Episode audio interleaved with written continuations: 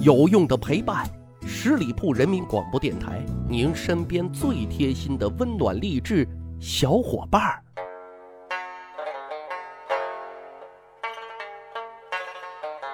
去吧历史，增长见识，密室趣谈，我是大汉。五月的第二个星期天啊，就是母亲节了啊。作为一档传递正能量的历史节目啊，今天就要跟小伙伴啊分享关于母亲节三个非常有意思的话题。第一个话题就是，我们都知道啊，现在的母亲节其实是舶来之品啊，舶来的啊一个节日，是从西方传递过来的。而以孝文化著称的中国古代，嗯，它为什么没有设立母亲节呢？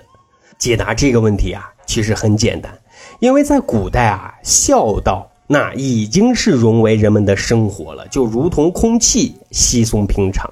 再加上那个时候啊，有制度的保障，比如说最早的取士制度，那就是举孝廉。进入仕途的第一标准就是要考察你孝不孝道。比如之前节目咱们讲过的言宜慢，心宜善的西汉名臣王吉。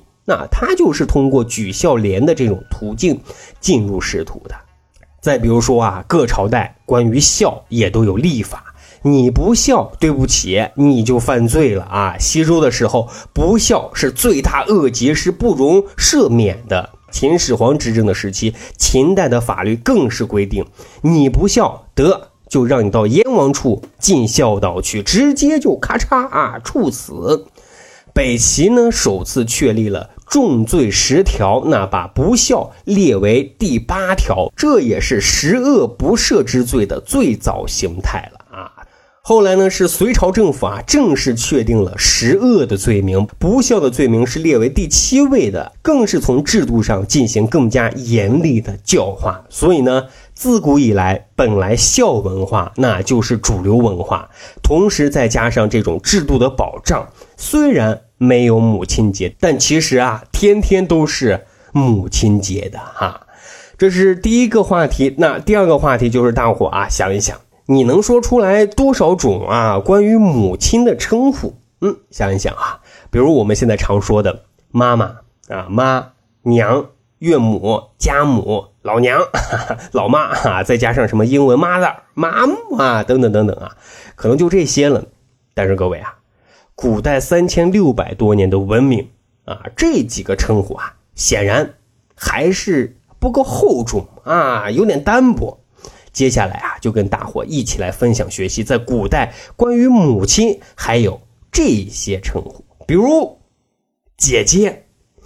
是的，你没有听错啊，在汉代四川的地区啊，就将妈叫姐姐。搁现在啊。妈妈一听一定很开心的啊，又年轻了几十岁啊！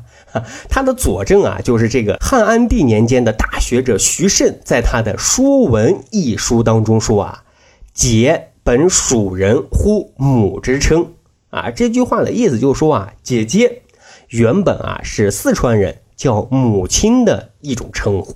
那除了汉代，在宋朝啊，母亲也被称为姐姐。根据《四朝文件录》记载，宋高宗赵构想立吴氏做自己的第一夫人，那也就是自己的皇后啊。这个宋高宗就对吴氏说：“媳妇啊，四姐姐归，当举行典礼。”啊，意思就说啊，亲爱的，等姐姐回来之后啊，就给你举行册封皇后的典礼。那根据考证啊，这里的姐姐。指的就是宋高宗的母亲韦太后啊，所以“姐姐”这个词啊，不一定啊专指姐姐，还有可能是母亲的。还有啊，在这个魏晋南北朝时期，民族融合、文化融合，母亲的称呼啊也在融合变化。这一时期啊，母亲呢都被叫做“家家”啊，或者说是“阿家”，家家庭的家。有这么一个记载啊，说北朝的齐文宣王把自己的侄女乐安公主嫁给了崔达拿为妻。那有一次，齐文宣王就跟乐安公主唠嗑啊，就问崔达娜对你咋样呢？啊，安乐公主这边就回答甚相敬，为阿家赠儿。啊，说的就是老公对我挺好的啊，就是婆媳关系不太好处阿佳并不太喜欢我。这里的阿佳指的就是崔达拿的母亲啊。那很多小伙伴就疑问了啊，“妈”这个词是从什么时候开始的呢？其实啊，汉魏时期那个时候就已经出现了。根据三国魏国张仪的《广雅释亲》里记载，“妈，母也。”但那个时候啊，更多的都是书面用语。直到宋元之后，小说的发展，“妈”才普遍成为母亲的这种口语化的表达了。另外啊，我们经常看清宫戏啊，这皇子将自己的母亲啊都叫额娘啊，这是满族人啊对母亲的一种称呼了。满族人的读法呢，类似于额聂，翻译成汉语的时候啊，就考虑大家到底能不能听明白啊，就专门写成了额娘了啊。还有啊，就是南方人将妈喜欢叫成老妈子，原来啊是一种特别亲切的称呼啊。但是啊，现在味道全变了啊！老妈子等于老保姆啊！啊，妈妈们表示我很不开心。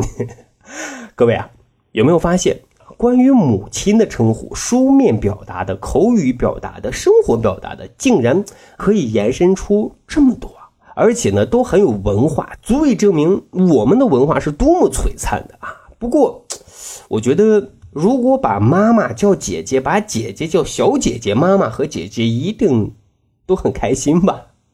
好，开个玩笑啊！好，接下来呢，咱们再谈第三个话题，就是对父母啊，你认为什么才是真正的孝呢？